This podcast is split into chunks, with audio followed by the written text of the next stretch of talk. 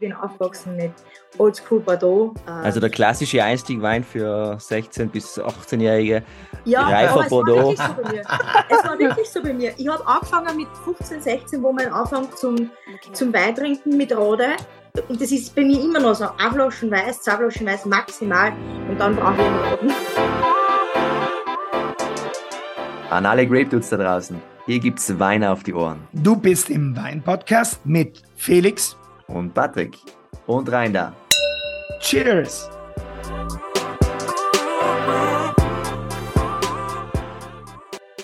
Recording in progress. Gehen wir so.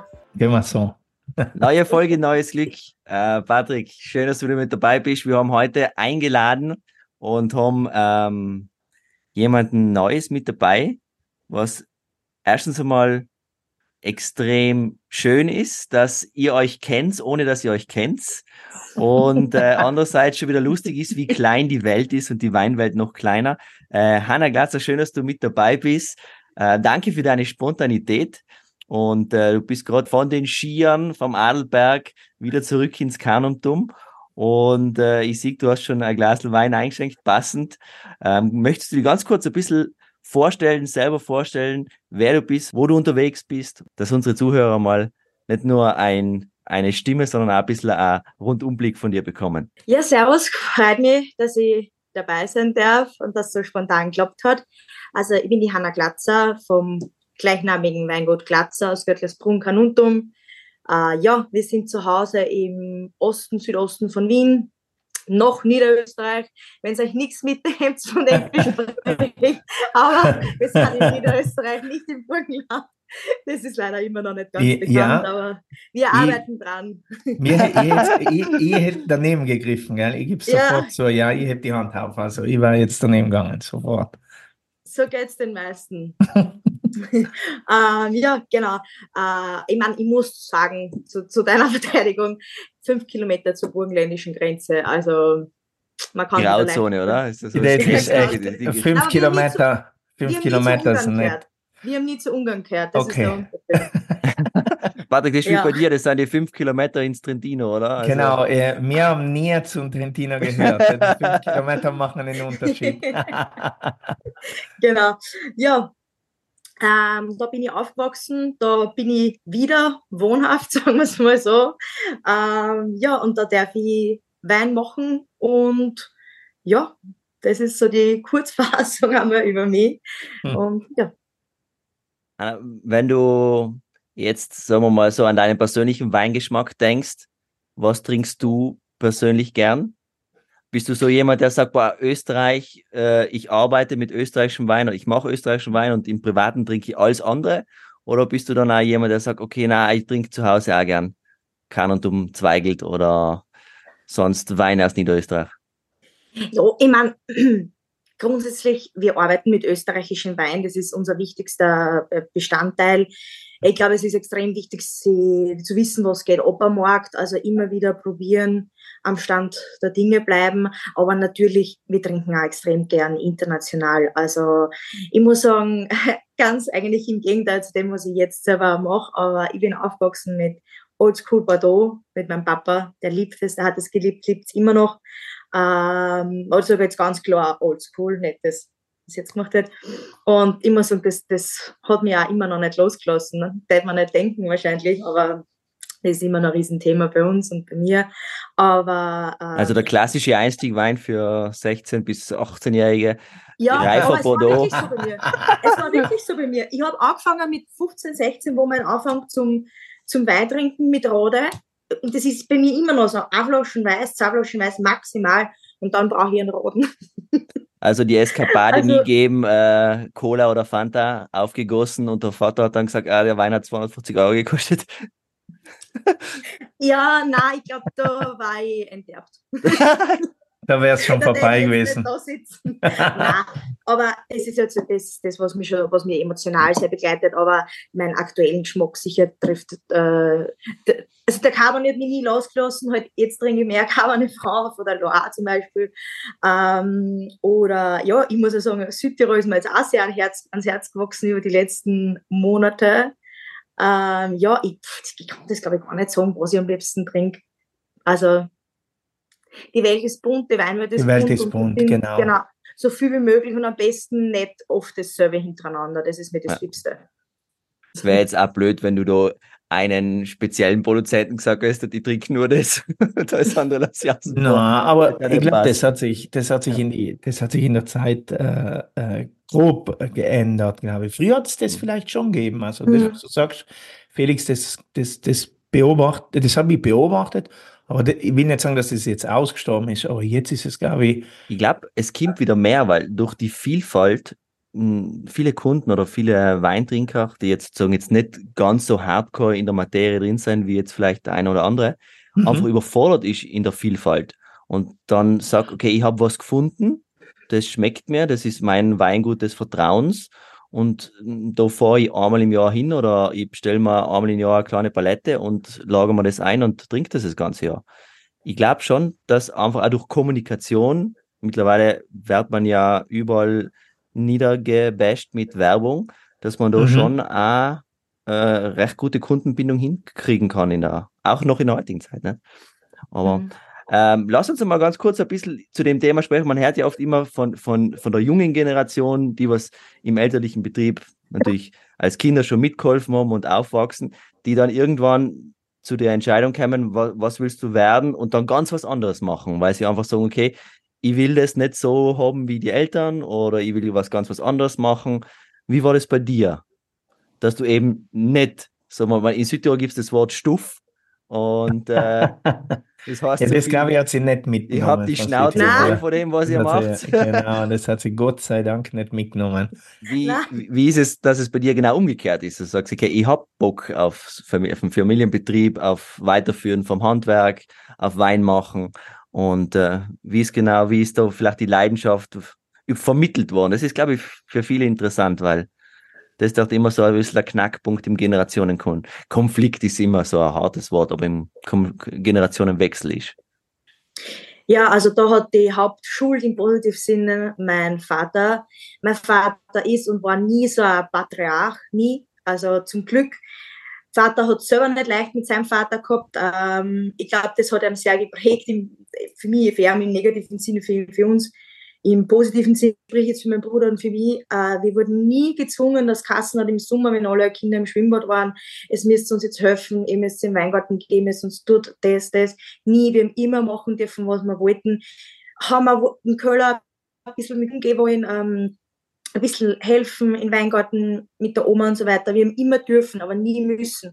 Und das war, glaube ich, ganz wichtig. Und auch später, ähm, wie wir halt dann so im Schulalter waren, wir sind in keine Weinbauschule gezwungen worden.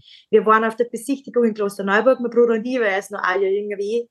Und ich sag's ehrlich, wie es ist, wir haben gehört 50% Obstbau und haben gesagt, nein, das ist nichts für uns. Und ich bin dann einfach ganz normal ins Gymnasium weitergegangen und mein Bruder hat auch Mechatronik äh, HTL gemacht. Oh, okay. Und ja, also eigentlich war der Weg nicht in die Richtung Weinbau. Und wie gesagt, mein Papa hat uns nie irgendwie gedrängt. Er hat immer gesagt, probiert was anderes, macht was anderes, außer mit euch. Und wenn ihr zurückkommen wollt, die Türen stehen immer offen. Und ich wollte dann zum Just studieren beginnen, also ich wollte Just studieren. Und dann kam Corona. Und dann war ich halt, waren wir halt alle die ganze Zeit daheim. Mhm. Äh, mein Bruder, der hat sich überhaupt nicht für Weimar interessiert, der war auf einmal auch daheim, weil der war im letzten Jahr in der Schule, natürlich, ja, die ganze Zeit daheim gewesen. Und auf einmal ist uns beiden, glaube ich, bewusst worden, also ich, für mich kann ich da sprechen, äh, KU-Studium, nein, es ist der Weinbau. Ähm, das war das Positive an dieser, dieser Sache, die wir, auf die wir jetzt nicht so gern zurückblicken an die Corona-Zeit, aber durch das Zuhause sein und durch das wirklich einmal bewusst werden von was, mhm. was hasst der Beruf, was, mhm. was, wie spielt sich der Beruf in der Realität ab. Ich meine, ich war schon oft ein Papa mit auf Verkostungen, er hat mich sehr früh schon mitgenommen, also wirklich mit 16, mit 17, wie dann den Führerschein gehabt habe, hat er gesagt, so, geht schon da und da die Verkostung, wenn Zeit hast, in die Sommerferien fährst hier, wenn du magst. Er hat mir mhm. immer schon extrem viel vertraut, viel Verantwortung übergeben. Also wirklich, ja, ähm, er hat mir eigentlich jeden Weg geebnet und jede Tür geöffnet. Das muss ich ganz einfach so sagen. Und ich glaube, das ist wichtig, weil wenn man ich glaube, gerade in der Pubertät, von dem Alter, von dem ich gerade rede, wenn man da in irgendwas hineingezwungen wird, ihr kennt es sicher von euch, macht man genau das Gegenteil. Einfach Druck erzeugt Gegendruck, gell? Prinzip. Genau. Ja. Und der Papa hat gesagt, weg mit euch. Also nicht jetzt, äh, ihr dürft es nicht, sondern ihr könnt alles machen, was wollt. Und wir sind von beide, also ich kann auch für meinen Bruder sprechen, von alleine zurückgekommen und ich glaube, dann will man das wirklich, wenn man von allein zurückkommt und wenn man nicht in irgendeine Rolle gedrängt wird, was man eigentlich, wo man sich nicht bereit dazu fühlt. Ja, mhm. so ist mein Weg dann zum Weinbau zurückgekommen. Ich habe dann einen kurzen Abstecher nach Geisenheim gemacht. Ja, und jetzt bin ich wieder zurück in Göttlersbrunn. Hast du die Entscheidung schon mal bereut? Oder sagst, alles richtig gemacht? Äh, genau, die Entscheidung für, für den Wein. Für den ja. Wein. So vielleicht noch am Kater ähm, am nächsten Tag noch sagen, eine Weinverkostung erlangen. Ich muss sagen, ich habe das Glück, mir geht es nicht schlecht. Also, ich wirklich das Glück, mir geht es nicht die schlecht. Die richtigen also Gene. ja, ich habe da zum Glück der Mama ihre Gene, uns geht es nämlich nicht schlecht. Und das hilft mir oft wirklich, weil im Außendienst ist manchmal echt zart. Ich bin zwar müde und ein bisschen fertig, aber mir geht es im Grunde genommen nicht schlecht. Drum, na, da, ich glaube, ich, glaub, ich habe es wirklich noch nie bereut. Ich meine, sicher gibt es oft so Momente, wo man sich denkt, warum tue ich mir das an? Aber das ist meistens okay. eine halbe Stunde und dann. Dann läuft es wieder. Ja. Ich meine, ich muss ja dazugeben, ich bin eigentlich so richtig, also ja, da können wir eigentlich zum nächsten Thema übergehen. Ich darf ja meine eigenen Weine machen und ich gehe da gleich ein bisschen mehr darauf ein, aber ich muss ja sagen, ich habe da noch keinen schwierigen Jahrgang gehabt. Das muss man auch sagen. Also mhm. da muss ich fairerweise sagen, da hat sicher, sicher unsere Väter ja ganz andere Zeiten gehabt, wo es um jede Traube gezittert haben. 2016, ich habe meinen Vater noch nie so gesehen. Da war bei uns wirklich extremer Spätfrost. Also ich glaube, es waren drei, vier Nächte hintereinander mit minus sechs, sieben, acht Grad. Also da kannst du zu viel, da kannst Stroh anzünden, Paraffinkerzen, das ist, da, da kannst du nichts mehr tun. Und ich habe meinen Papa noch nie so gesehen, wie er am Abend aufs Handy geschaut hat, alle zehn Minuten auf die Temperaturanzeige und er war käseweiß und dann sind die Tränen runtergerunnen. Und das sind halt schon so Momente, die die dann irgendwie auch prägen. Ja. Das halt auch gerade das, das haben wir auch schon die letzten Folgen äh, mit anderen Winzern geredet oder auch wenn jüngere Winzer darin sein, die jetzt gerade eben ein Projekt starten. Wie, mhm. Wenn man heutzutage in die Zeitungen schaut oder auch Nachrichten oder in die, in die Wetter-Apps, man hört ja immer wieder von Wetterkapriolen und Klimawandel und alles negativ, alles schwierig, alles schlecht was hat man da für Gedanken, wenn man jetzt gerade so in diesen Startlöchern steht, äh, Anfang eigene Weine zu machen, Anfang Verantwortung in Betrieb zu nehmen und dann so ein bisschen den Blick auf die Zukunft wirft, weil man ist ja trotzdem sehr ausgelieferter Natur. Was, was kommt da in deinen Kopf hinüber, wenn du das Thema so ein bisschen beleuchtest? Ja, das ist äh, sehr umfangreich. Ähm, in mein Glück war, glaube ich, mit meinem eigenen Projekt, ich habe nicht viel nachgedacht, muss ich ganz ehrlich sagen, wie ich das gestartet habe. Also ich war, das war 2019, also Jahrgang 2019, ich war damals 18 Jahre alt und ich hätte nie Fragen traut, ob ich irgendwas probieren darf. Ich habe natürlich schon einige Ideen gehabt, aber ich habe nach die 18 Jahre keine Weinbauausbildung, sicher schon immer damit aufgewachsen und aber ja, und mein Vater hat gesagt, so, jetzt bist du 18, was willst du machen, welche Trauben willst du haben, probier was, tu was, mach was. Ich meine, wenn ich jetzt vielleicht die Blauengisch vom Bärenreiser haben hätte, man, glaube ich, hätte man vielleicht kurz diskutiert. Aber ich habe gesagt, nein, ich will Rebsorten haben, die jetzt bei unserem Betrieb und oder im Gebiet nicht so eine große Rolle spielen, einfach weil dann für mich der Experimentcharakter mehr da ist. Mhm. Mit einem ersten Jahrgang für Cabernet Sauvignon und Tramina entschieden. Und ja, ich habe einfach mal doch drauf los probieren. Ich habe Ideen im Kopf gehabt, die ich umsetzen wollte. Aber ich habe mir da nicht Gedanken gemacht, so, wohin wird es gehen, wie wird sich das am Markt präsentieren, wo will ich mich platzieren am Markt, ähm, wie verändert sich der Markt, wie verändert sich die Natur. Das war eher mehr so einmal frei machen, Leber, machen, genau, machen. das do it. Und probieren und ehrlich gesagt, ich war in der Annahme drei Jahre, werden einmal grob filtriert den Kanal und dann kann man mal, also quasi drei Lehrjahre und dann kann man mal drüber reden, das am Markt zu bringen. Nur ähm, es waren fast ein 19er Cabernet, mein bester Wein bis jetzt. cool. Und ja, ähm, und so das ganze, so die ganze Sache begonnen. Und da muss ich schon sagen, also ein Jahr später, dann hat die Sache ganz, schon eine ganz andere Ernsthaftigkeit gekriegt. Da hat man sich dann schon überlegt, wohin geht der Weg, ähm, wie machen wir weiter die nächsten Jahre, welche Rebsorten nimmt man dazu, was verändert man, wie verändert man die Weingärten. Weil zu Beginn habe ich ja nur die Trauben genommen, ganz einfach Trauben genommen, was damit gemacht im Köller. Und jetzt eben auf deine Frage, jetzt habe ich ein bisschen ausgeholt, zurückzukommen. Das habe ich beim Jo gelernt in, in Südtirol. Das Ausholen. das kennen wir Südtirol ziemlich gut. Nein, aber um auf die Frage zurückzukommen, mir war dann klar, ähm, das fängt nicht im Keller an. Das ist okay, wenn man ein Jahr mal beginnt zum Experimentieren, aber wenn da gewisse Ernsthaftigkeit dahinter sein soll, geht das Thema schon ganz weit, ganz viel mhm. weiter. Ich bin froh, dass mein Vater schon beginnt seit Sena eigentlich ähm, sich sehr stark in die biologische Richtung orientiert hat und dann 2016 sich für die Zertifizierung entschieden hat. Sprich, das war ein Schritt, den ich nicht mehr habe gehen müssen, weil ich muss ehrlich sagen, das war, glaube ich, für mich die Voraussetzung gewesen, in den Betrieb einzusteigen. Aber ja, war dann eh kein Thema, das war dann eh schon erledigt. Und ja. Das, aber, das, das hört man gern. Also das, äh, das ist für mich sehr, äh, ich weiß nicht, ob das, das richtige Wort ist, aber ich denke erhellend. Also wenn jemand, so ein junger Mensch, sagt, es war für mich, natürlich wäre es nicht eine Voraussetzung gewesen, aber eine, eine implizite Voraussetzung. Du hättest natürlich nicht vor der Entscheidung gestellt, deinem Papi, aber dass, dass allein jemand mit 20 sagt, äh, ich will es machen, aber ich will es in der Art und Weise machen. Also das ist schon für mich mhm. zumindest natürlich, wir führen den Betrieb so nach, nach äh, mehr oder weniger die gleiche Richtlinie. Und das zu hören, das ist echt cool. Das finde ich, das finde ich extrem äh, ja, erhellend. Ja, aber wie gesagt, ich, hab, ich, hab, ich bin gar nicht in die Situation gekommen, dass ich sage, entweder wir stehen um oder das wird nichts mit mir, sondern das war alles schon weil mein Papa ja auch ab dem Jahrgang 2015 ähm, auch stark seine Weinstilistik geändert. Natürlich Schritt für Schritt, das ist alles ein Prozess, das ist nicht mhm. in einem Jahr abgeschlossen.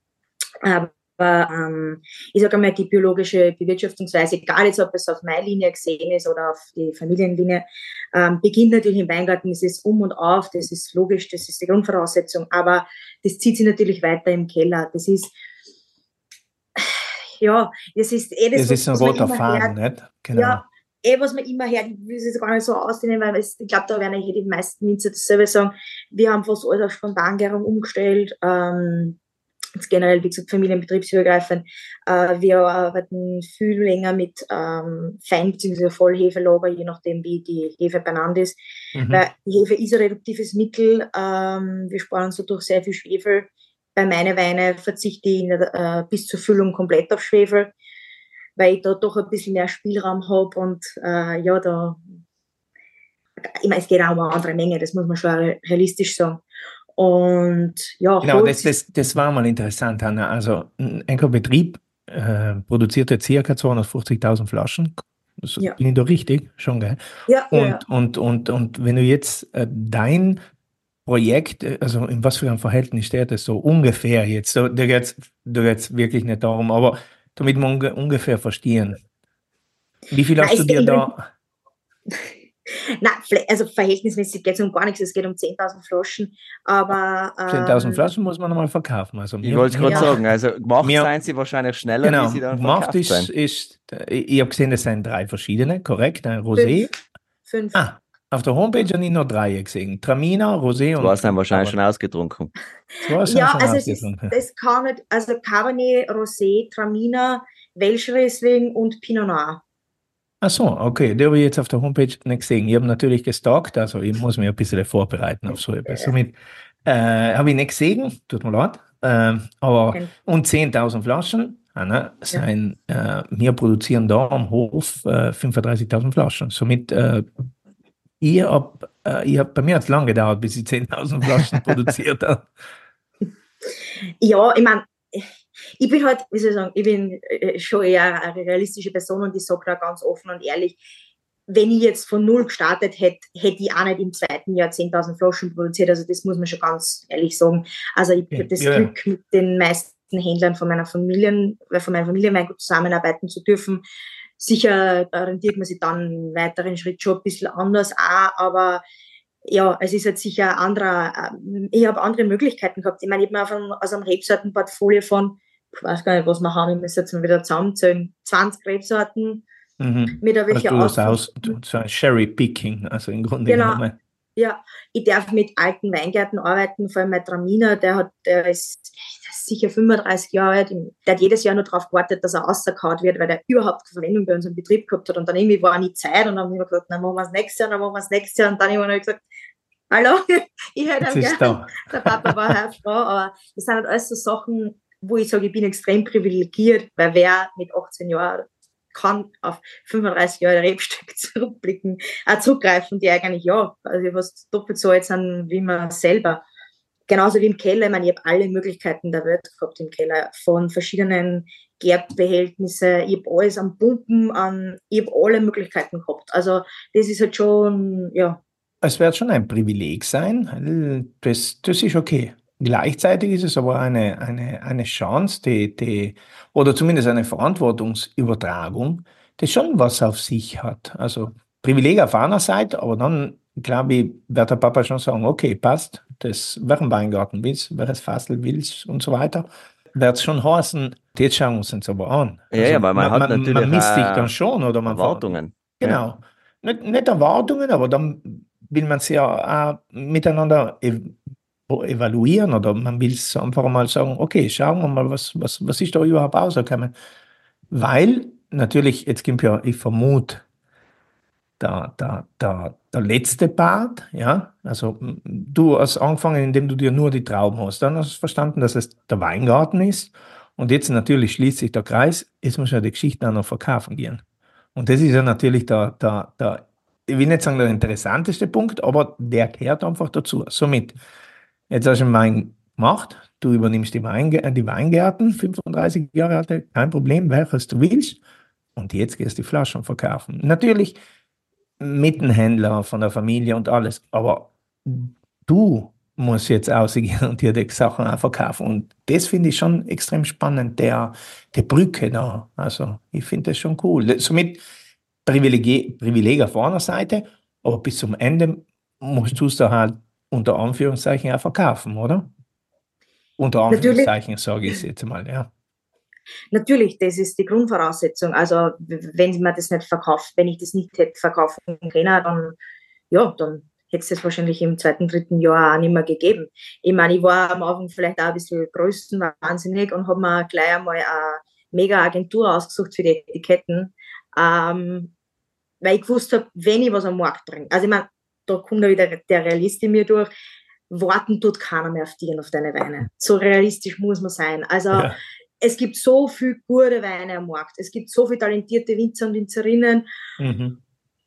Es wartet keiner. Also das war mir immer klar. Das hat mir mein Papa immer klar gemacht. Und darum habe ich gewusst, es muss passen. Es muss der Inhalt natürlich am allermeisten passen, aber es muss auch die Aufmachung passen. Und ich wollte alles nur kein klassisches Weinetikett haben, weil das langweilt mich einfach so brutal.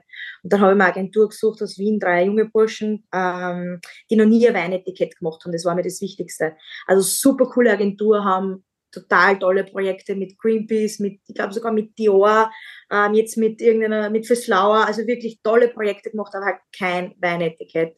Und ich habe gesehen, die haben super coole Projekte gemacht und was man, wo ich wusste, ob das passt. Aber eben kein Etikett und das war mir das Wichtigste und das habe ich ihnen auch gesagt. Ich will nicht klassisches österreichisches Weinetikett unten Balken, oben der bradere Bereich und wie wir es auch alle gehabt haben. Also so ist es ja nicht. Und ja, dann sind es halt die Briefmarken geworden. Cool. mit dem Hintergedanken, ähm, mir war von Anfang an klar, diese Weinstilistik, die ich mache, äh, wie es in Österreich sicherlich nicht so einfach zu verkaufen. Ich war ja immer schon für den Markt unterwegs mit der Familienlinie und auch da sind wir ja immer natürlich, ich mag den Begriff einfach überhaupt nicht, ich verwende ihn jetzt einmal und dann nimmer mehr, aber immer natürlicher oder im, haben noch weniger in, eingegriffen im Köller. Und da habe ich schon oft gemerkt, wie das bei, dass das nicht immer so leicht ist, das dem, ich sage jetzt mal nur noch 15 Weintrinker oder auch 0 aus 15 ähm, trinkenden Gastronomen zu verkaufen. Und mhm. da habe ich gewusst, ja, weiß nicht, in Österreich schauen wir mal, wie es wird. Ich bin mir nicht sicher. Und äh, ich bin immer schon stark auf den Export gesetzt und deswegen die Briefmarken. Also es war die Idee von meiner Agentur, weil sie gesagt haben, mhm. die Weine werden wir um die Welt schicken. Und so kam es dann auch. Also das war mein erster großer, äh, ja, äh, Deal eigentlich mit unserem amerikanischen Händler, der vertreibt auch das Familienweingut. Und da hat zum Glück der Chefbayer vor fünf Jahren gewechselt. Davor war es Terry Thies, ganz ein bekannter amerikanischer äh, Weinkritiker, aber halt älterer Mann, war super gut mit meinem Papa. Der hätte es nie in Erwägung gezogen. Und jetzt haben wir ganz einen tollen in Gabe Clary. Und ähm, der hat das gesehen und hat gesagt, dass ich einen Probeflaschen schicken. Und ich habe mir gedacht, ja, das König ist eher, hat eher nicht so diese Stilistik im Sortiment, der wird das kosten, wird sich nicht mehr mögen, Sache erledigt. Mhm. Und er hat mir nachher sofort eine E-Mail geschrieben, er will sofort einen, einen Zoom-Call haben. Und ich habe mir gedacht, ah, weh, schaut nicht gut aus. und dann haben wir einen Zoom-Call gehabt und er hat gesagt, Hanna, ich will alles haben, was du mir geben kannst. Er findet so cool und taugt so. Und das erste Jahr habe ich gehabt, glaube ich, 2000 Flaschen und da war nur zwei Weine gehabt, drei. Mhm. Und weil da war zweite Jahr schon dabei. Und dann ist es halt so ins Laufen gekommen und dann haben sie ja die österreichischen Händler bei mir gemeldet und haben gesagt, sie wollen das aufnehmen und ja, dann ist das, hat die ganze Sache so ihren Lauf genommen und jetzt darf ich meine Weine, äh, Wein und Co. verkaufen, was auch sehr cool ist, weil ich jetzt da beim Endkonsumenten bin und nicht nur im Fachhandel und Gastronomie und ja. Mhm. ja, es hat doch noch in Österreich einen Platz gefunden. Ja. Ja, das ist, das finde ich auch ganz wichtig. Also ich, ich finde das cool, sicher Export, auf jeden Fall, Briefmarke. Aber man verwendet ja Briefmarken auch, um irgendwann mal vielleicht eine Ansichtskarte von draußen wieder nach Hause schicken. Also genau. somit, äh, warum nicht, ja. Genau. Und Österreicher, glaube ich, trinken ja gerne österreichischen Wein. Also das habe ich jetzt ein bisschen bemerkt. Ich glaube, Enker Hauptmarkt, nicht, nicht vom Weingut Glatzer und nicht von der Hanna, aber generell der österreichische Wein wird unter anderem hauptsächlich daran getrunken oder da ist schon Ja, ja. Also ist es für Glatzer, für die Familien, die, ne, ist es definitiv. Okay. Ja, das ist, es ist schon auch immer wichtig, dass man auch gerade als vielleicht etabliertes Weingut schon auch immer wieder mit was Neuem daherkommt, weil eben die Plätze auf der Weinkarte sein umkämpft, sein oft einmal vielleicht auch eingestaubt und dann wartet man ja auch immer wieder auf was Neues, um dort mhm. wieder mal eine neue Platzierung zu schaffen. Und das Gebiet des Kernumtums, muss man ja sagen, ist jetzt ja nicht ganz so erschlossen. Man kennt die üblichen Namen, nicht?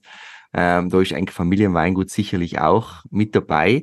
Aber gerade deswegen ist es ja cool, wenn du eben das neue Projekt eben dann eben nicht mit unter vielleicht dem Standard Weingut gelabelt ist, sondern eben genau unter deinem Namen, nicht? Und somit hat man schon wieder eine Position mehr geschaffen oder einen Platz mehr auf der Weinkarte geschaffen. Ja, aber das war uns auch klar vom Anfang an, dass das definitiv unter einem anderen Label auf den Markt kommen muss. Mhm. Weil zum einen natürlich, es ist auch ähm, gewisserweise, will man es ja selbst verwirklichen mit einem Wein und dann auch mit dem Gesamtpackaging, aber auch, ich meine, Papa macht das jetzt doch auch mit, äh, seit Mitte der 80er und hat sich einen gewissen Kundenstamm aufgebaut. Sicher ist das alles im Wandel, und, aber trotzdem, man hat eine gewisse Vorstellung, wenn man Glatzer bestellt. Und ich möchte nicht, dass jemand Glatzer bestellt und dann doch eine etwas andere Stilistik kriegt. Umgekehrt will ich nicht, dass jemand sagt, vielleicht auch mit Tag Glatzer nicht und sich dann vor meinen verschließt. Also ich sehe das in beide Richtungen für mich sehr wichtig, dass es einfach komplett eigenständiges Projekt. Also eigentlich ist es mittlerweile ist kein Projekt mehr, mittlerweile ist es ja ein ja, Weingut im Weingut. Ja. Genau, ja, das ist einfach die Weine von der Hanna ja. Glatzer, Punkt. Genau. Klar.